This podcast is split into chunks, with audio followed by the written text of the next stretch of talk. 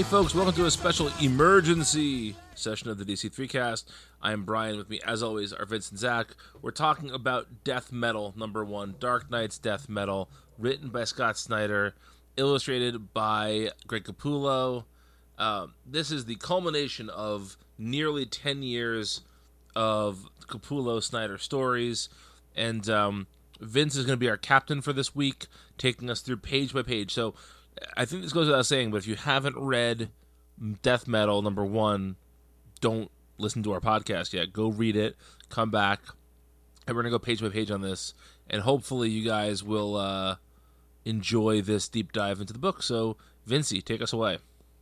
All right. So before we start, uh, I kind of just want to set the deck by saying by asking you guys um, what your anticipation level was like for this, or you know how you're fe- how how are you? What are your thoughts going into death metal about DC or Snyder, what Snyder's been doing, or how you felt about this event? Um, Brian, why don't you start? Sure. Um, well, I, I'm sort of of two minds about this stuff. On one hand, I feel like the last time that we had encountered anything with within this world was some time ago now and so it, it sort of feels like it's not very um I don't know if essential is the right word, but it just it feels like it's sort of been in the background for a while. So I wasn't like frothing at the mouth over this. Can't wait to see it. Can't wait to see it. It just kind of you know it's it's been coming for a while, um, but I think that Snyder is one of the best hype men in comics, and I've talked with him now twice about this series, and every time I've I've left my conversation with Snyder, I have been gung ho for it. So on one hand, I'm hyped because it's Snyder and he's good at hyping this stuff. On the other hand, I feel like this is not in in combination with like the the lockdown and all the other really important stuff happening in the world right now. I just haven't been thinking about new comics that much. And the fact that there was almost a six month layoff between the end of Justice League and this issue. Mm-hmm. So yeah, Zach, what do you think? I like wasn't super excited about this until like maybe like the weeks leading up to it and the the like marketing push really started to do its thing. Um, so that's just the sign that it works. We're all a victim of marketing. No, I, I mean like anytime Scott like starts talking this stuff up, you like get excited because his energy is infectious. But like, um, yeah, kind of like Brian. Like I'm just not very interested or like very engaged. I guess I should say in like current DC continuity leading up to you know the coronavirus shutdown. Everything was just really spinning its wheels. Like I was kind of down on even, you know, Snyder's Justice League and all the infected stuff and and just like the freaking Batman who laughs, like my word. Um but like once everything kind of started to shake out with the 5G stuff and like with that seeming to like not be moving forward and it definitely seems like whatever metal has become is going to be setting the groundwork for the new status quo moving forward and it really seems like Snyder has like the intention of this being like the jumping point for like a whole new thing um or at least that's kind of what it's been repurposed into. I'm very very excited to see where it's going to go and um also just like as it became more clear like what the book was as like kind of like the ultimate crisis um and just us going through all of the event books that i think that has also made me a lot more excited about it. Yeah i'm glad you brought that last thing up zach about this about um, this springboarding into the next thing. You know i mean events do that right? Like that's just generally what these earth-shattering events that comic book companies do. But i think it's telling we can use a little bit of conjecture here that the way that snyder has talked about this event has changed um, pre dan didio's leaving and post dan didio's leaving. Um, some of this also involves a little bit of rumor you know, rumor has it that uh, Snyder and company didn't really want to inject too much of the 5G stuff into this because he felt it didn't fit with the story that they were telling. I mean, part of that is rumor, and and part of it is basically if you if you read in between the lines for some of the stuff that Scott has said on uh, interview that was on this very show, I believe. Yes. Um, yeah. Uh, we can pretty much say that you know his vision didn't really initially line up with what DC was going to do after this, and now I just read an interview with Comics Beat where he's talking about how this sets up the, th- the status quo that comes next, and he seems really forthcoming and jazzed and excited about what that is, which again, you know, kind of with with what we've been hearing and what we've been seeing as far as solicitations is concerned, isn't the the 5G type stuff that we were expected, and we don't know what it is next, or maybe it is a version of that, but it's changed. You know, uh, whatever the case, I I think it's it's instructive to pay attention to what Scott has been saying lately about what this book is going to be accomplish, accomplishing for the DCU setting forward. And I think that um, that's got you know I was looking forward to 5G or what or what our idea of what the, of what that was going to be was, but uh, you know, like you said, Brian, he's such a good hype man. Like I can only be excited for for what comes after this too, and just this sh- death metal showing up this is kind of like the first salvo to me of like we're back now. Comics are back. That's not to you know say anything against a, a, a, month of some solid comics that dc has put out before this but this is the first like momentous thing that has happened since um, comics started shipping again you know? And i think it it, it really kicks it off nicely. Should we get should we get started here and, and talk about this first page because this first page kind of plays into that a little. Go for it, man. All right. So on page one, we see Sergeant Rock in a bunker somewhere. Uh, he turns on a little light bulb uh, hanging out over his head, and he's basically talking to the reader. And this is something that Scott mentioned in the interview with you, Brian. He's mentioned in a couple other interviews um, how this is basically the D- Snyder and the creative team's message to the readers and the retailers, welcoming them back to comics, um, basically uh, rallying the troops, as it were, um, for whatever's coming ahead. He's talking to the audience in these panels. It's quite a playful sequence. I, re- I really like what Capullo does here I love that he's smoking three cigarettes yep. at one time. Um, I kind of wish they would have either let uh, Scott say shitburger or that they would have edited it so that it was shitburger instead of turdburger. right. Just from an aesthetic point of view.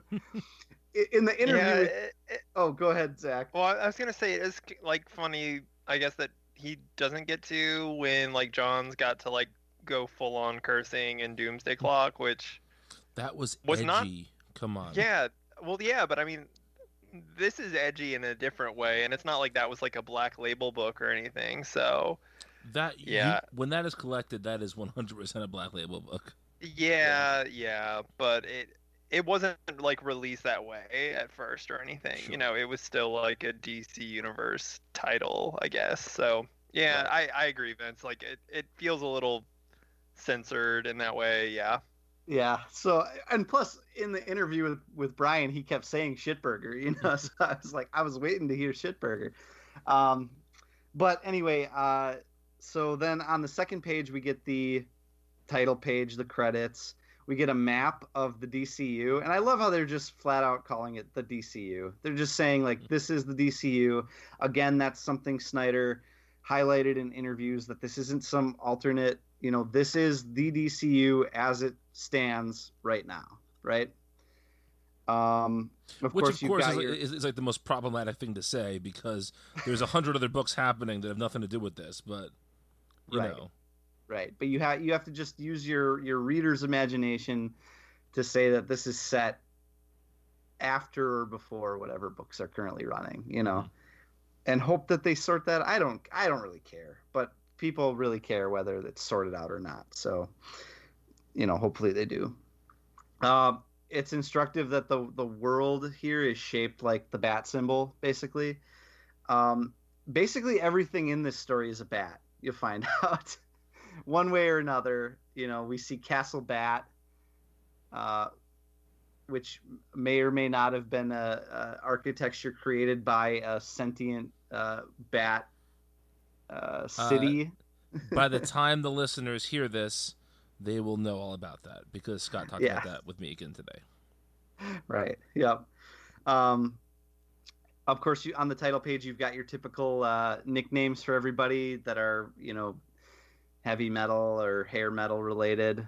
Um, some cute stuff if you if you read through there. I'm not going to read any of that. Uh, one interesting thing about the map is that it says "Fall of Captain Atom" on one of the uh, locations here, which I think is interesting because the rest are all like Arkham Wastelands. There's Hell. There's Themyscira. There's M- Megapocalypse. But then there's Fall of Captain Atom, which isn't that doesn't really sound like a location, unless that is the location where Captain Atom fell at some point or another. That is And that it- is exactly what that is. And is that in reference to uh, when he confronted Lex Luthor at the start of? Do you remember that that lead in to the Scott Snyder Justice League? Um, I can't remember the name of the the issue, but it was like a one shot issue that had like three different stories in it. Was it the new comic book? I mean, the free comic book day issue. It may have been, but it was Captain Atom like flying up and confronting Lex Luthor, and that's when Lex Luthor committed suicide and potentially killed Captain Atom too. Um, I, I don't know. Snyder does talk about that in the chat. I keep referencing this. By the time you guys hear this on on Tuesday, at some point, you will get a uh, an episode of the DC three cast, which is just me and a bunch of other comic writers talking to Scott Snyder in a, a round table that DC threw together today. So he talks about a lot of this, but he doesn't say like specifically what it is. He doesn't say if it's new or that, but he does say that Captain Atom essentially gets at some point has fallen, and that it's like a it's like a washed out uh, nuclear war zone there. Sure. Okay, uh, then moving on, we've got um, our first glimpse into Hell, which is formerly Themyscira, and we see Wonder Woman working with the uh, with the chainsaw of truth. I believe is what what it's being referred to as.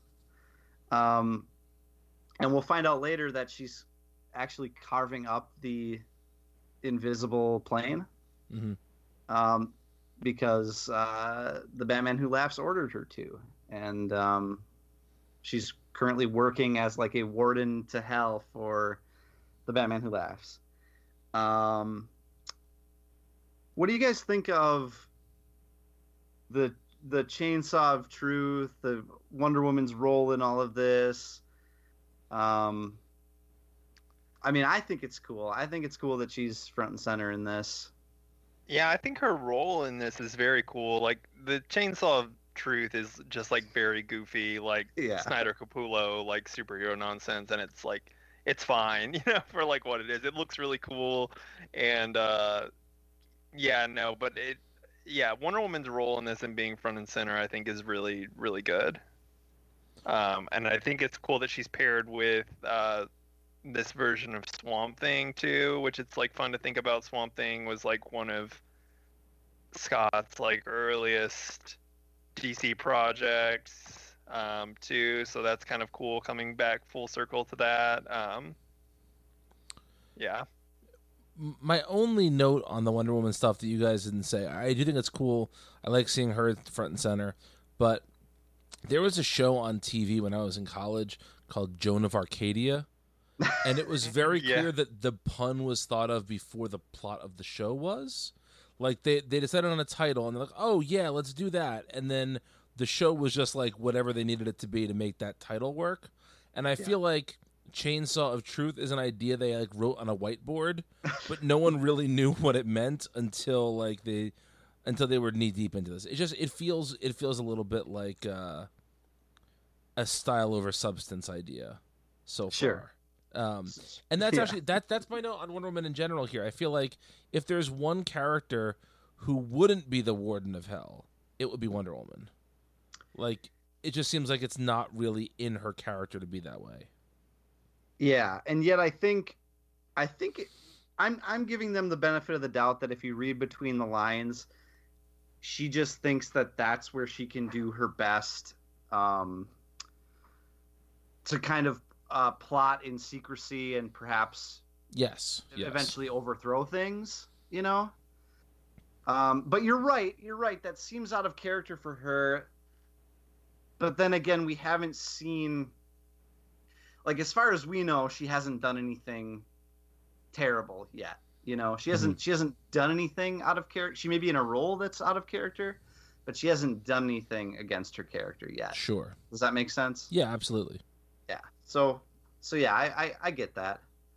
Um okay, so then on the next page, Zach alluded to this already, but we see Swamp Thing, but we see a very burned out husk of uh, Swamp Thing. Um, and she's she's uh, he's kind of uh, Wonder Woman's partner in hell right now, I guess. Um, Swamp Thing brings an announcement that uh, a prisoner is being brought to Diana in hell uh, with three bats as guardians, which s- strikes uh, Diana as unusual because um, you know normally they don't need that many guardians, so it must be somebody pretty powerful. We'll find out who that is in a little bit. Um, on page five, we see various rogues behind bars as as Diana's Uh, walking. I'm through- sorry, Vince. Can I just say one quick Swamp Thing thing? Yeah, of course. Yeah. I find it. I mean, Swamp Thing's origin. I mean, he's not quite Hawkman in terms of being confusing, but uh, but but there are certainly different versions of him, and I find it very interesting that Snyder is choosing to call him Alec, because in a lot of Swamp Thing stories, Swamp Thing is not Alec Holland. He was like a swamp creature who thought it was Alec Holland. That was the big Alan Moore thing that he was never like a human and and Yeah. here he is clearly going with no this is human alec holland became swamp thing hmm Well, I think that like that was what Scott did in his Yes. Swamp Thing run. Yes, was yes. make him Alec Holland again. yeah Yeah, Um, but good of you to point that out because that's yeah, and yeah, that is that is that was Snyder's deal. So okay, um, so they're walking through the the, the prison of hell, and we see uh, rogues like the Riddler, Killer Croc, uh, Captain Cold's there, Eclipso, I think, uh, Joker, uh, a few others that we can't really make out. Um, and the Joker is wearing bat sunglasses as a gag, which Alec grabs with a, a, a rooted tentacle and, and says that that symbol is forbidden except for the Batman Who Laughs Dark Knights are allowed to wear the bat symbol. So um, I think that's just a little storytelling beat to, to give you a, a glimpse into how things are going on at, at, in the DCU right now as far as bats are concerned. Um, on page six is where we find out that Diana was disposing of the jet with the chainsaw. Um, and we see a red Batman, which we'll find out is a version of Batman Beyond. They're referred to as Beyond later. Um, Bat Mage, and are, are we going with B Rex? Is that what we're calling the i believe so yes the bat dinosaur. I believe they're referred to as B Rex later in the issue. Um, they are the ones bringing the prisoner who's wearing a hood right now. We can't tell who it is at this point. Um, this person is not going into a cell, they're going into the Tartarus pits. Um, and it's kind of a fun, fun little bit on this page where uh, the B Rex and Wonder Woman are kind of trading trading insults. He's a very aggressive dinosaur, very neurotic. I feel. the way scott described him today i'm sorry to keep like referring back to this interview but No. um is that in this in this future scenario in this rather alternate scenario um the batcave is falling on top of bruce and so he uploads his consciousness into the dinosaur and that's but the dinosaur's brain is not advanced enough to handle Bruce's intellect, and so the dinosaur is like constantly frustrated that it can't properly express itself or do do bat things well enough. That's that's wonderful. Yeah. That's wonderful. That's such a Snyder um, idea because you know Snyder had the Snyder had that. Well, it was in the it was in the um, the the last night on Earth, right? The Mhm. like idea that Bruce is uploading his consciousness into you know clones or whatever. um, so it's kind it's almost a play on that. Yeah. Um, yeah. Okay. Um, on the next page, we get them opening the Tartarus pits. Um, one thing that's interesting about the Tartarus pits, I, I don't know if this is supposed to be the same thing or if it's just a coincidence because Tartarus, I believe, was the the realm that acted as a prison for the tit- the Greek Titans. I think. Do you guys know anything I believe about that? that's correct. Yeah, I think that's right. And so I think that's, you know, it's symbolic to call it that when you're putting, you know, potential titans, uh, literal titans, we'll find out, um, in the, you know, in the pits of hell. But uh, Venditti's Justice League, I, you guys probably haven't read it, but the latest issue of his Justice League also involves something called the Tartarus Pits. Oh. Yeah, it's and uh, the Spectre plays a role in that too. So I kind of think it is related. I kind of think it's probably worth going back and maybe reading the last couple Venditti. I don't think it helps you understand this comic at all. Like I don't think it would be necessary, but there is a potential link there. And I do think Snyder said that he's trying to link the Venditti stuff to to this story as well. So anyway, it's just that's a little note. It's worth maybe taking a peek. Um, as the hooded figure here passes Diana down into the pits, he says, "Remember," um, and Diana apparently instantly remembers who this person is. Uh, again, we'll get to that later. Okay, then on page eight, we've got this very uh, narration-heavy bit. Uh, I believe it's supposed to be from the Batman Who Laughs because at the end he, well, it's first of all it's in red text, right? Mhm. But also at the end he cackles like a bastard, and um, uh, it's this narration over a very sketchy blue image of uh, Bruce as Batman.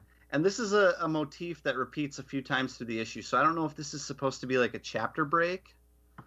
Um, Snyder started using chapter breaks. In the last night think- on Earth.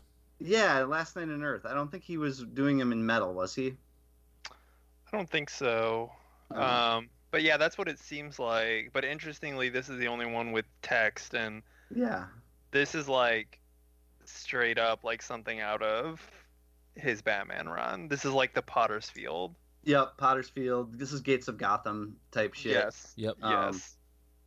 where the the narration basically describes a revolutionary uh, unit of Gotham soldiers, I guess, who hid in the tunnels and they beat these drums to spook the British before they attacked, and eventually the the British set fire to the tunnels, uh, killing them all. They called themselves the Dead Bats, but the British started calling them the Dead Beats after their drums went silent after they all died. So, kind of a tragic story there, but th- that will come back around uh, before this issue's over. Um, so, yeah, that's a little bit of exposition. Like you said, Zach, very Snyder Batman, uh, secret history of Gotham exposition type stuff. But I think qu- when I first read that page, I was like, ah, shit, here we go again, you know.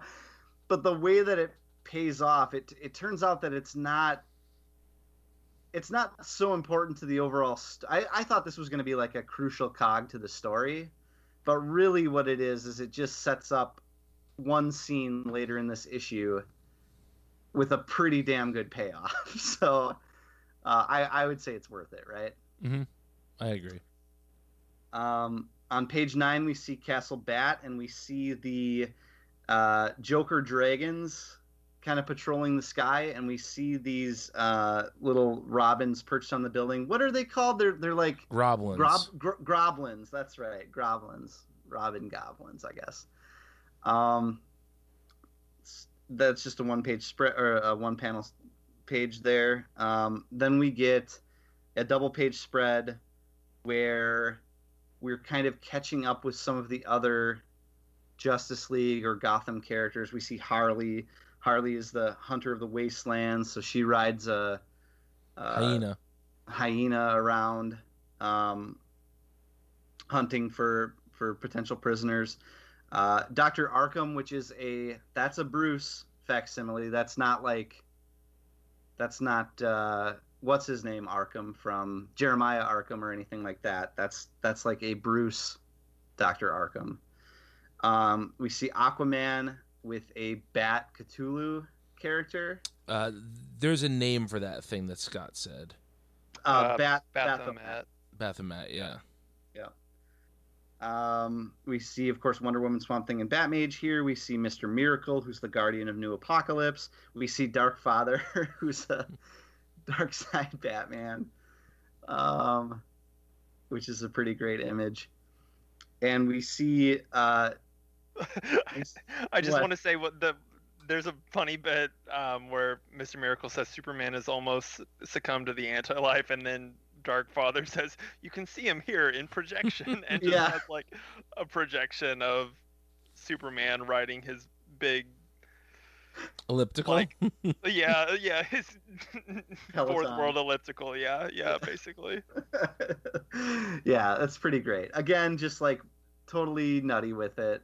Um, wacky stuff. Very good. Um, we we understand that Earth 22 has fallen at this point, which I believe is the Kingdom Come Earth, yes. uh, and that there's only eight Earths remaining. And of course, once they're all gone, then Perpetua can blah blah blah. It's the it's the bad guy thing. Like once all the Earths are dealt with, then Perpetua can remake the universe in her image, whatever. Um, at this point, Bruce begins contacting Diana through telepathy, through the through the um, Martian Manhunter link that we saw them establish in Snyder's Justice League. And they kind of have a debate on what they're going to do about this, about you know the state of the world and everything. And Bruce kind of thinks that you know they can maybe they can maybe get into Castle Bat, create find the technology to create their own world, sneak to their their own world with how many allies they can gather, and kind of regroup and just save whatever's left, and maybe you know try to chip away at this thing. Wonder Woman has a different idea. She thinks that they need to save everything. Um, it all matters. That's the thing that Scott keeps coming back to in, in interviews. That you know, Wonder Woman uh, sees this as an all or nothing type deal, and that's the sort of effort that they need to put in to win. So, um, any anything you guys want to add about that? Uh, I think it's a it's a pretty good distillation of the two characters. That Bruce would be looking at this like a street level hero Mhm. of like we have to put out the fire right now, and then maybe we can rebuild later. But right now there's a there's a building on fire, and we have to deal with that. Whereas Wonder Woman is very much the um, she comes from a land of paradise, and she sees the best possibilities always. And so I, I think it's a nice distillation of their two characters. Yeah. Yep.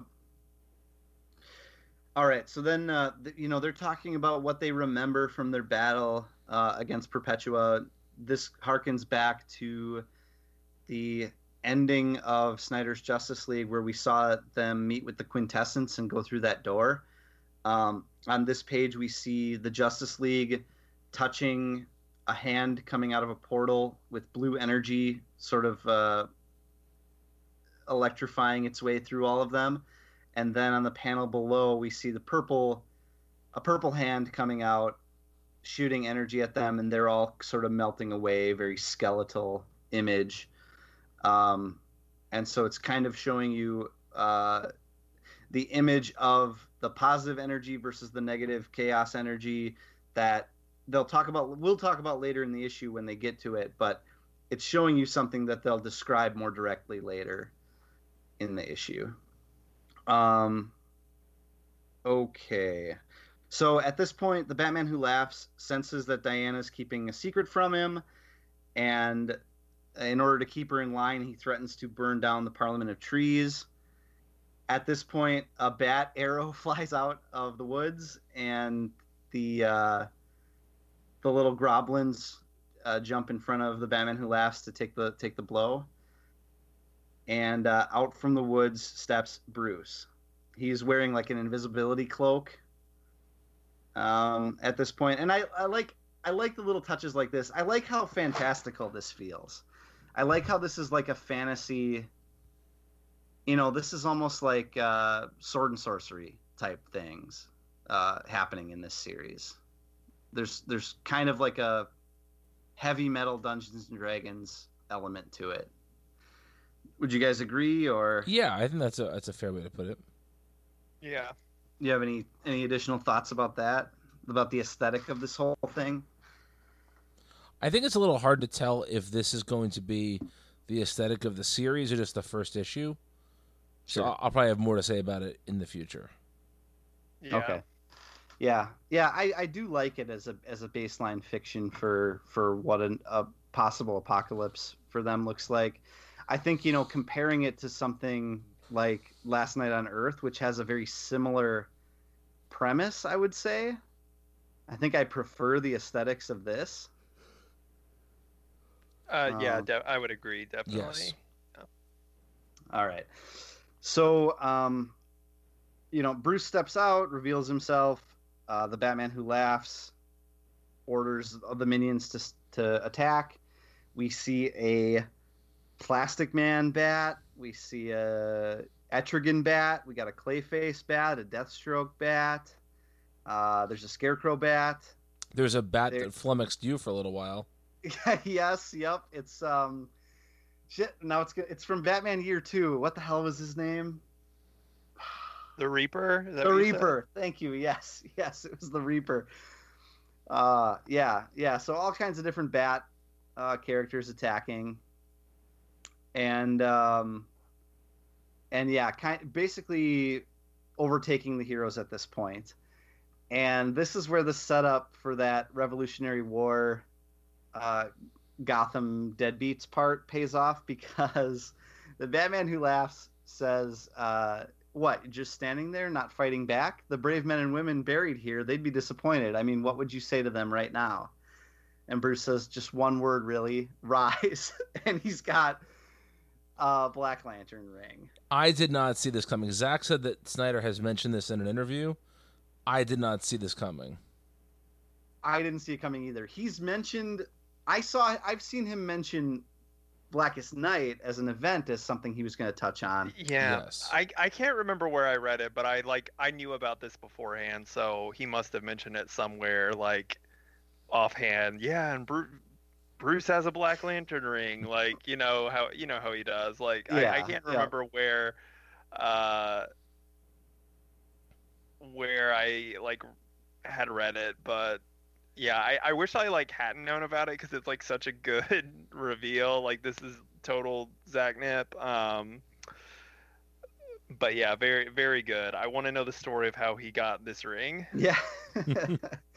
I'm normally the spoilers boy where I, I don't care that if I'm spoiled or not. I'm, I'm fine with it. I'm pretty glad that I didn't read about that moment ahead of See, time. this is what this is what not spoilers can do for you, Vince. I guess. I mean, usually usually I'm not this like much of a mark though. Like usually I'm just like whatever. Um, but that that was a legitimately fun and surprising moment for me. Um, okay. So uh, so the so at this point the deadbeats, the revolutionary soldiers rise from the dirt. We also get uh, Jonah Hex rises, which is incredible. That another great moment. He's got a he's got a motorcycle. Um, it's a skeletal motorcycle that he gives to Bruce, but um, it reminded me. It doesn't look at all like it. but it reminded me uh, of the fact that Jonah Hex in his apocalyptic future uh, 80s miniseries, or I guess maxi series. Um, Oh, hey. I sorry, I hate to interrupt, but I see I found out where I knew about that. It's from the solicit of the death metal guidebook. It mentioned it Oh. in there that it's gonna have a story of how Batman finds the Black Lantern ring. Oh, okay. Mhm. That's that's where it was from. All right. Shoot. I read that too, but I guess it just didn't. Yeah. It didn't It sink didn't- in. Didn't sink in.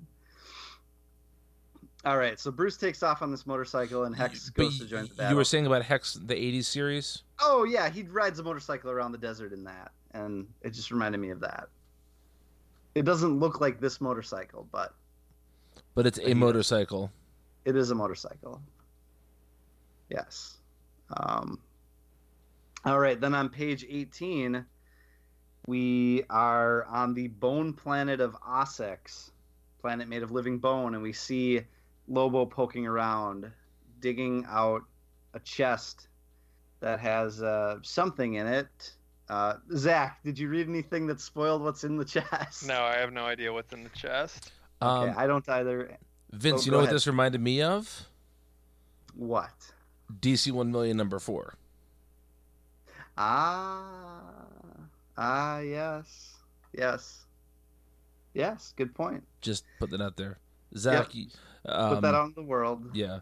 Uh, I'll I'll file that away for later. say hi to the princesses for us, Zach. Say hi to the princesses. It's a Bill and Ted reference. You're supposed to say, "What does that mean?" And I say, "You, you'll see." Oh, I've never se- I've never seen Bill and Ted. Fuck so. you, really? Uh, Okay, okay. Bill and Ted, Austin Powers. yeah. Yeah. For as much as you like 69 jokes, you need to see Bill and Ted for that reason alone. All right, so whatever is in this chest, it's the quote key to everything. Um, we also don't really know who he's communicating with at this point either. There's there's some voice in his head, or do we know? I don't think we know, but I was going to ask, can we take bets on what we think that is? Uh sure, yeah. Do you guys have any thoughts? It's got to be a space dolphin. No, I don't know. Uh, Um, I hope that Scott includes the space dolphins if he's gonna bring in Lobo, because that's they need to bring him back. well, I I don't know if I know what this means, but I kind of think that that's the death metal. Ah, I could see that. Okay, yeah. See, the thought I had, I don't. I think it's too on the nose for what we just saw, but I was kind of thinking, well, it's been a long time since we've seen a White Lantern.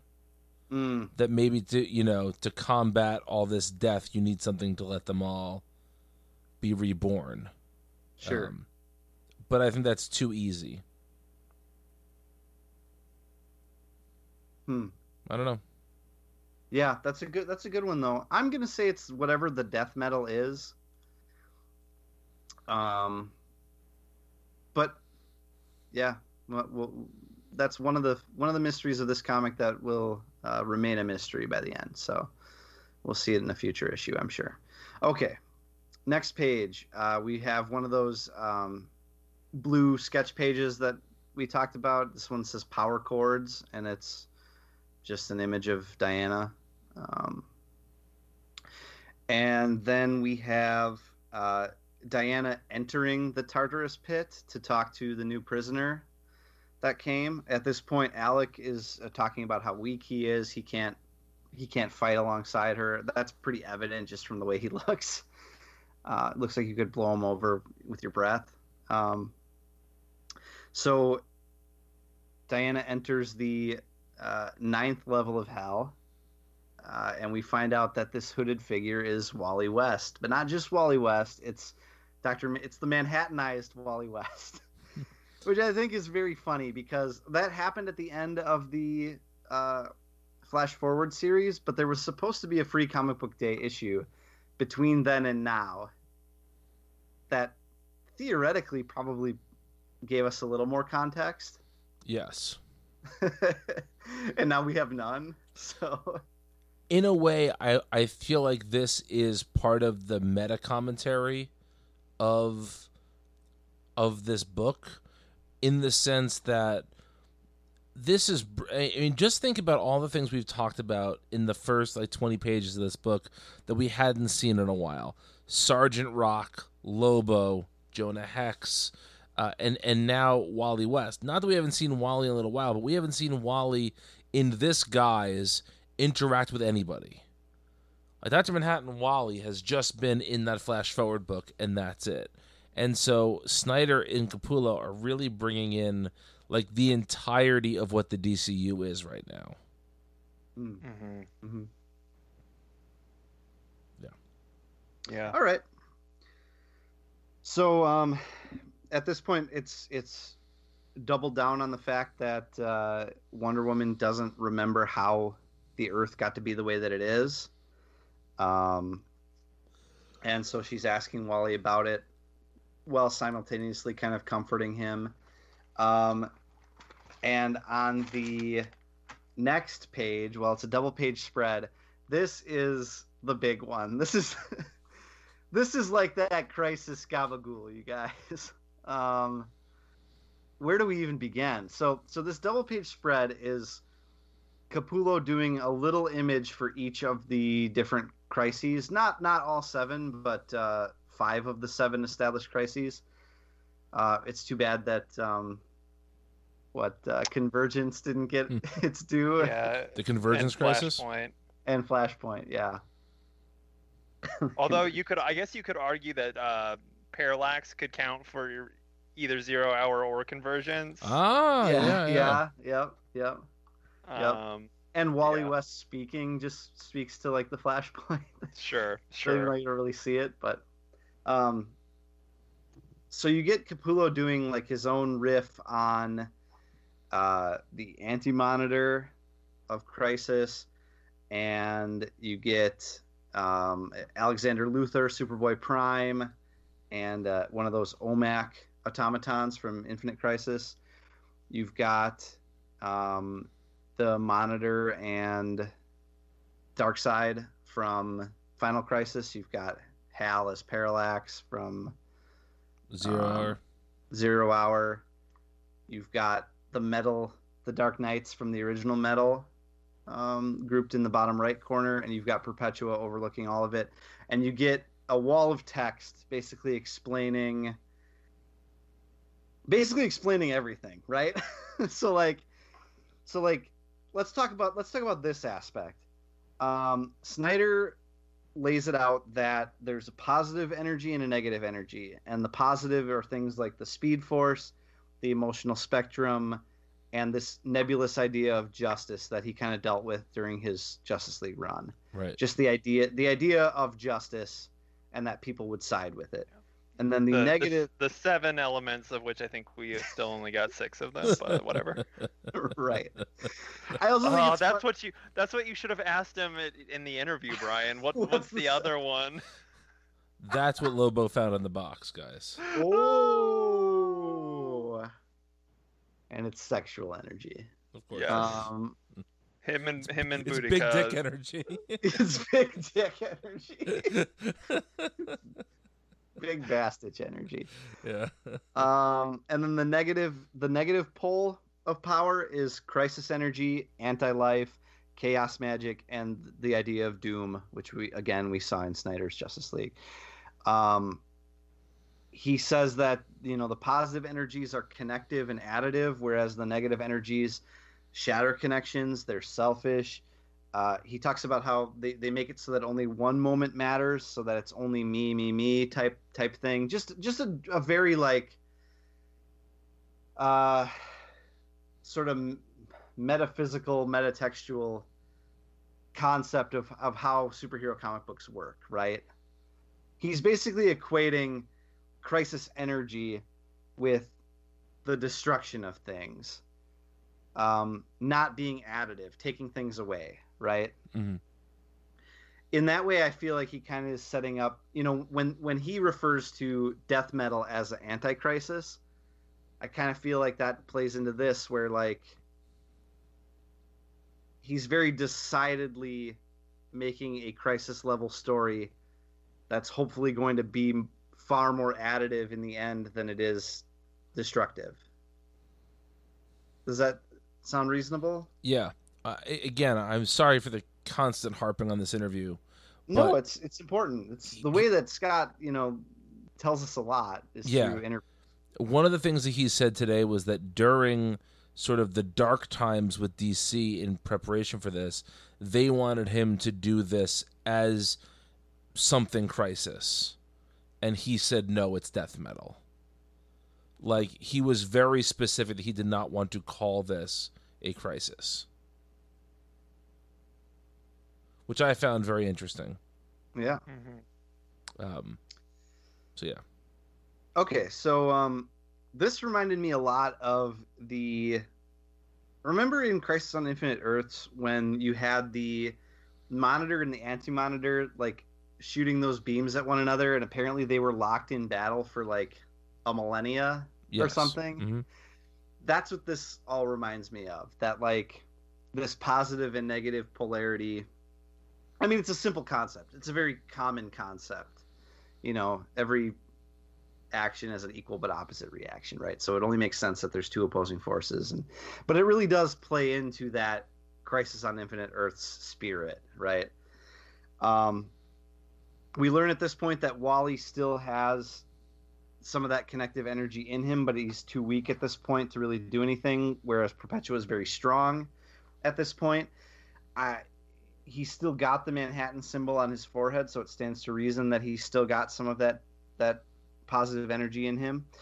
Um, we also learn a bit a bit a bit about the backstory of Perpetua and you know whatever Perpetua's alien race or whatever you want to call it is that they birth multiverses, but usually they die in service of the multiverse, whereas Perpetua lived on because she used crisis energy to create her multiverse and it it created chaos and Snyder describes it as a or Wally describes it as a a multiverse with no memory and so it preys on others it forgets people regularly and that's sort of Snyder's excuse for why certain characters get forgotten over the years or tossed out with new status quos and things like that. Um it, Wally also talks about how at this point Perpetua was, got trapped in the source wall by the members of her race or colony or whatever, hoping that the, the multiverse would grow beyond her and that she would learn to love it and not not attack it with the with you know chaos energy or whatever. Um, but from behind the wall somehow she was able to stoke these different crises. So, you know, if if we're to believe this, Perpetua is basically the catalyst for all the crises at this point. Is that am I reading that right? I mean, yeah, essentially, like she is like the the big big bad. You know what? This reminds me of the the bit in uh, Final Crisis Beyond, uh, where Morrison like recontextualizes all the crises up to that point and like re-mythologizes them. That this is pretty much that moment Mhm. here. Um, Yeah, and and this this story is really in, in a lot of ways Snyder doing like a, a a mini Morrison spin on things. yeah. Yes, Um, one hundred percent. Yeah, which is which is delightful. And I love I got to say I love this double page spread. I love when artists get to do their own spin on classic imagery. And so I love seeing Capullo play with these different crises and and show these very familiar images of these characters but you know under his own uh, pencils. I think Yeah, it looks great. It's a pretty gorgeous double page spread. Yeah. Mhm. Yes, indeed. All right. So on the next, after the double page spread, um, Wally explains that the Batman Who Laughs uh, hooked Perpetua up with the Dark Multiverse, where the greatest crises are ha- always happening as long as they are remembered, which is why the Batman Who Laughs needs the League to still be around and working for him rather than rather than him just killing them off. Which to me, that's like I know this is all made up and the points don't matter, but that's like the biggest stretch to me. Like oh, they need to remember that the crises happen, so we have to keep them around, you know? It's It's pretty silly comic booking. It is, it is, but you know, you gotta you gotta have some of that. Oh, of this, course. I think. Yeah. Um. So at this point, Wonder Woman has the idea to re-enter the different crises and harness the energy that Perpetua is feeding off of to reshape the universe in their own image, the the Justice League's own image, which is an interesting idea. That's a very like Avengers Endgame idea in some ways that they have to go back to each of these monumental moments in time and change something about them, you know. Uh, so it- it'll be interesting to see whether if that actually plays out or not. But um, but yeah, surely that'll be handled in a future issue. Um, at this point, uh, this is where the this is where the idea that it's this is the anti-crisis, uh, dubbed so by the Batman Who Laughs, right? Did I mention that there was a there was a nice little moment in this issue with the Batman Who Laughs where he talks about uh, how everybody's so sick of him? No.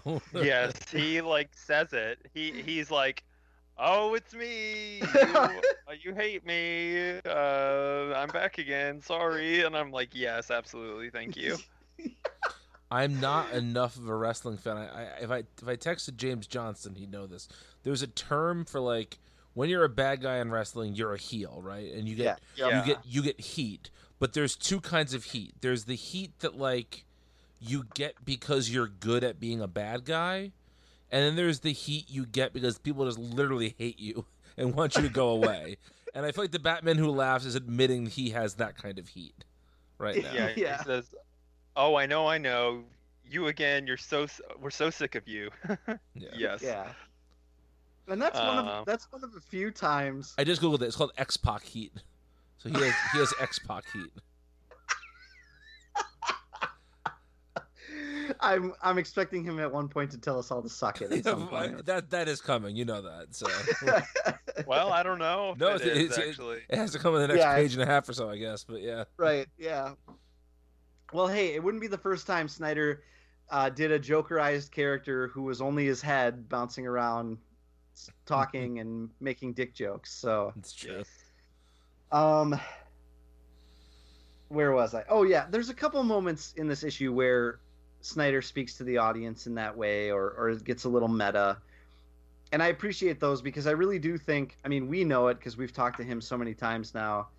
Um, Scott is very self-reflective when it comes to his work, right? And and I can see him totally taking the feedback like that the Batman Who Laughs was too much too soon. Uh, I feel like we've spent the last you know three years reading Batman Who Laughs comics, right?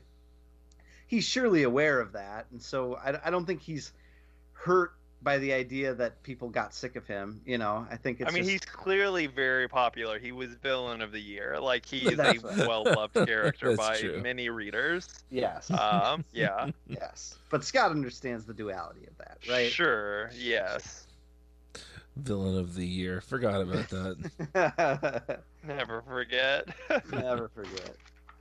All right. Um, so at this point, uh, the Batman Who Laughs is kind of uh, trying to rein Diana in because he senses that that Diana's you know still trying to work against him.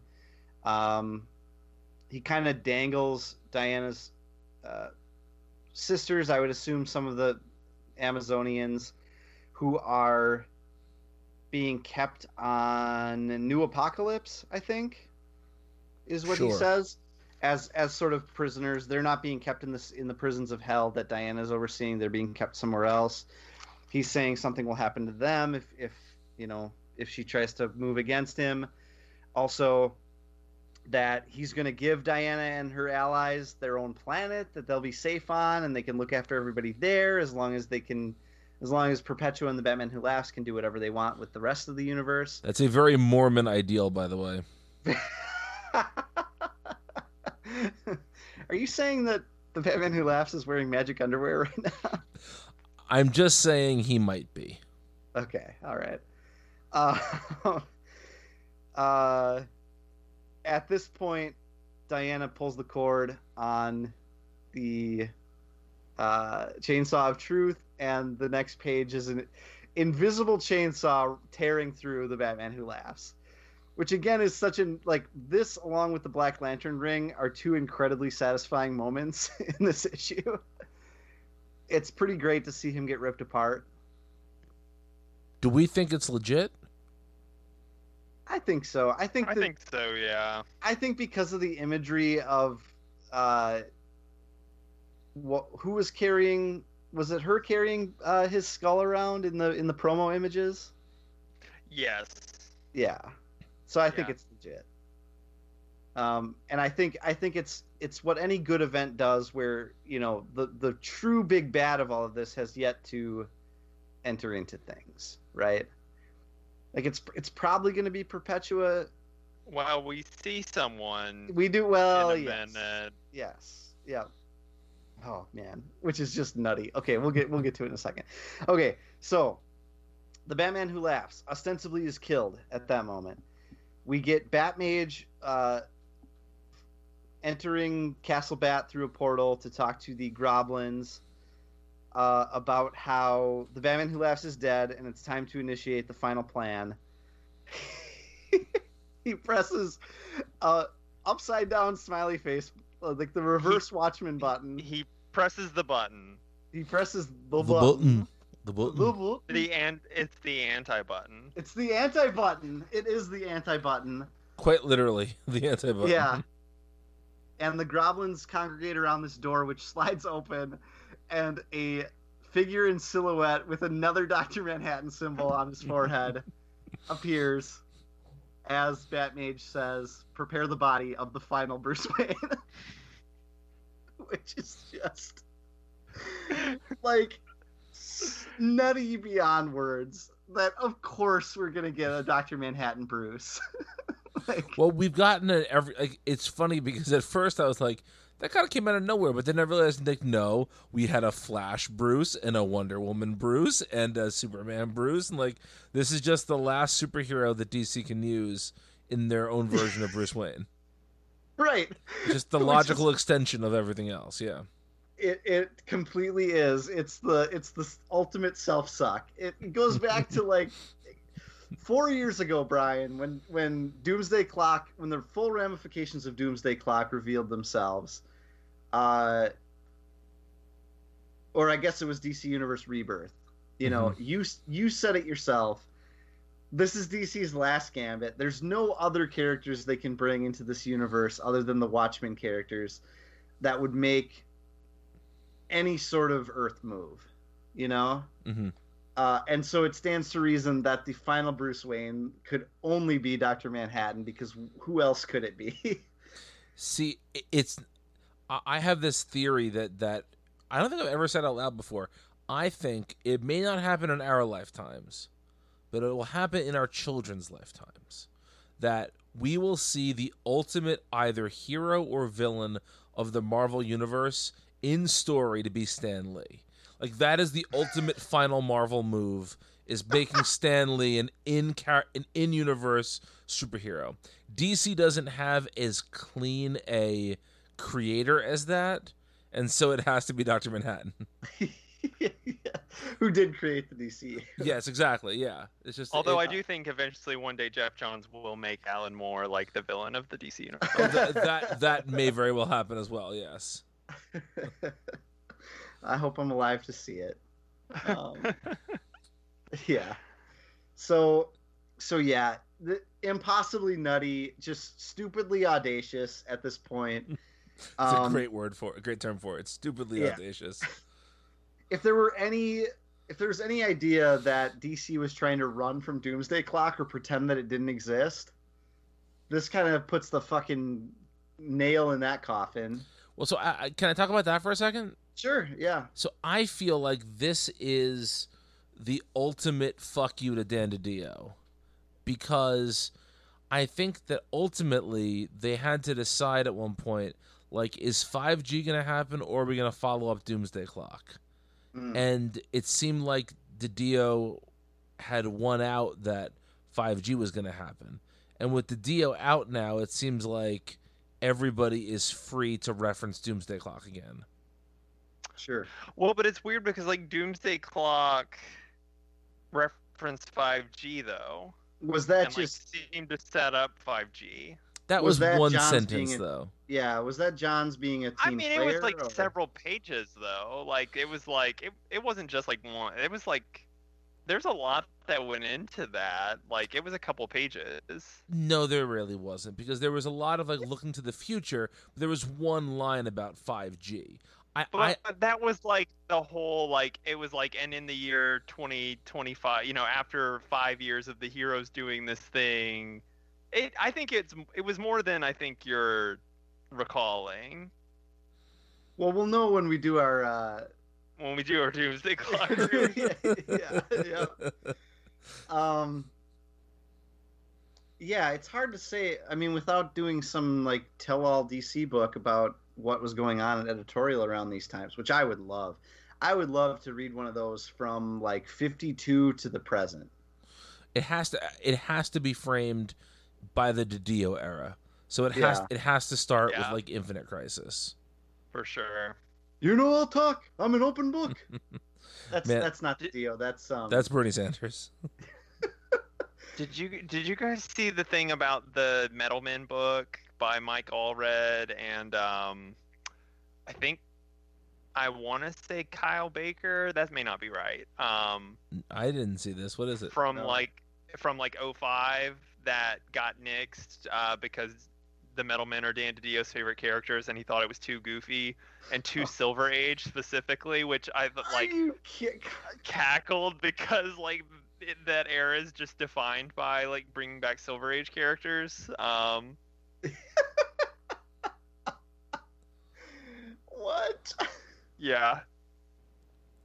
I'll I'll find I'll I'll Bleeding Cool had a thing about it. I'll find it and send it to you guys. Man, uh, Okay. I, I am. I, I've said this to you guys. I am actively trying to get Dan DiDio on this show, and Yeah. not because I want him to dish on current gossip so much, but like I want to ask him about about 52 stuff. I want to ask him about like you know that era. Um, yeah. yeah. Oh, Evan Dorkin. It was Evan Dorkin and Mm. uh, Michael that's Red. That is an interesting Yeah. group.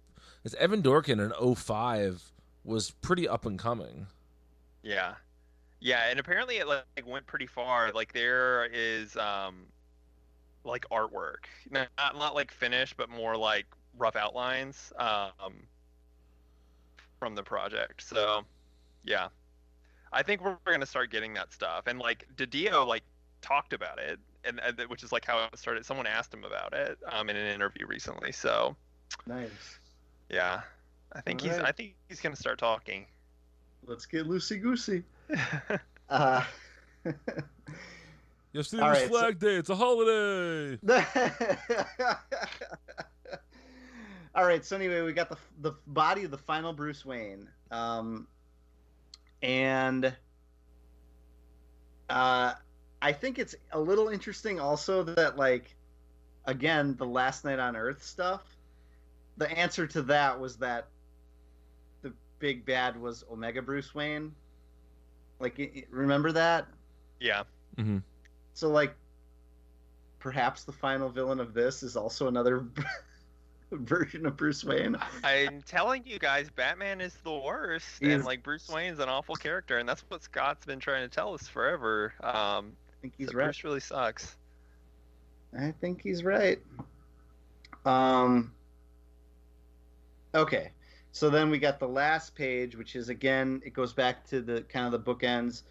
Uh, Sergeant Rock is uh, rant, still ranting about what you do after you ram the turd burger in your enemy's throat. Um, and Batman Bruce, uh, original Bruce, appears behind him. Original recipe, Thank- Bruce. Original, famous original Bruce, not to be confused with original famous Bruce. Right, right. Um, he picks him up. He says, "We're doing. We're, we have one last fight. Everybody's in." And he picks Sergeant Rock up, whose spinal cord is dangling. it's a very uh, gruesome scene, and he carries him off. And to be continued. That's the end of issue one, guys. Also, That- very reminiscent of the Joker head. Yes, yes, Yes. The Joker head in the yep, yep. This was a lot of fun. I really enjoyed this. I think it looked great. I love Capullo's art. It's um, Capullo is. I, I think the reason why he's so popular is that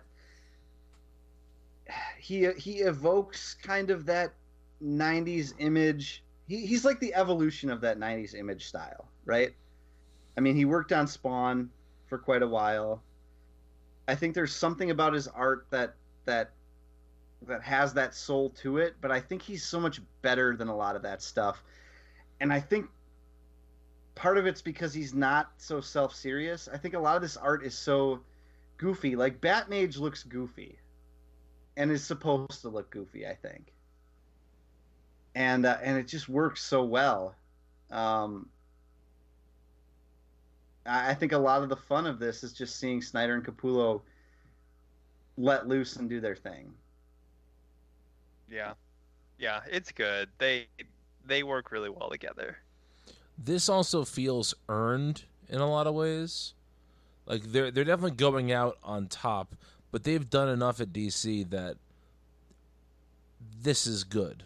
It's good for mm-hmm. them to to do this. I feel like maybe even at the point of metal, the first metal, maybe it felt like they weren't as um as integral to like DC history as they are. But like we've all said, like metal is essentially a crisis, and now it seems like they are they are the type of creators that rightly should have this sort of swan song project. Yeah. yeah. Anything else you guys want to talk about, or Um, I mean, I think this issue is really fun. I think that this is essentially the best version of this type of story from these creators that we could expect. yeah? I mean, I, I really do think there's there's a lot of parallels to the Last Knight on Earth, but I think that already this story is doing a kind of similar thing so much better. Well, remember that was supposed to be the final word on. yeah. Well, first it was supposed to be Snyder and Sean Murphy, and then oh, that's right. and then Snyder said like, no, this is I got. If this is really the last Batman story, I got to do this with Gregor's. But I feel like that what I don't know if that's if it's because it came out as like a black label book, but that th- didn't feel like a fitting conclusion to me.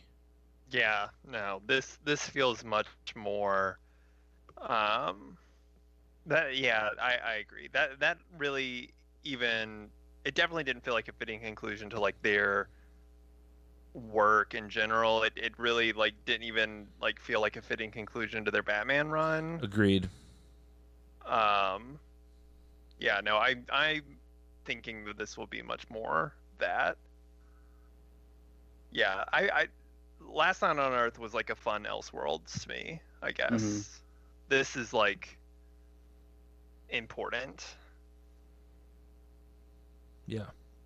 Yeah. Yeah, I'm. I'm I'm just I'm just so happy that like comics are back and that this turned out to be good. I know you hmm. guys are like in your in your the glory of the 90s right now and and I'm enjoying that stuff too, but I I really do want new comics and and I do hunger for whatever's next. So I want new good comics. This makes me very happy.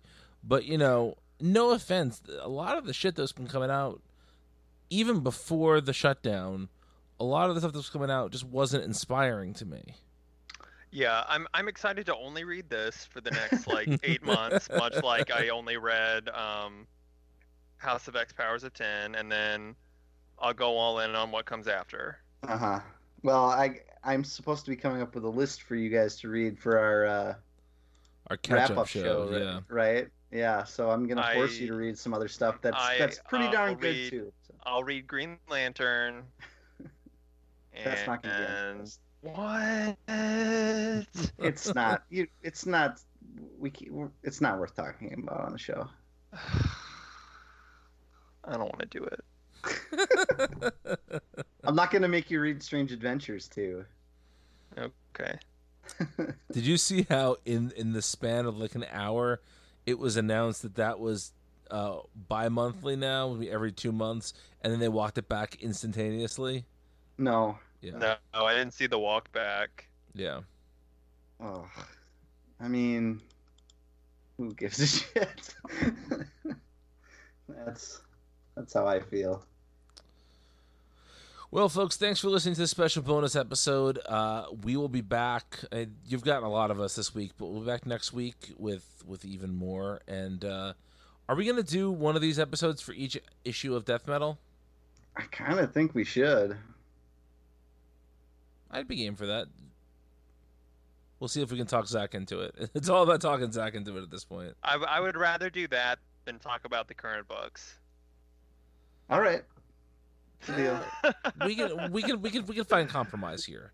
we'll see. We'll we see. can we can find compromise here. Um, if you need to get in touch with two thirds of us, Zach and I are on Twitter. I am at Brian Needs an App. I am at Woker Fox. If you need to find Vince, he has been using the the pandemic time, like so many of us, to get better at cooking. And uh, you should try his most recent delicacy, the Turd Burger. I made it myself. Thanks for listening, folks. Enjoy death metal. We'll talk to you soon. Bye.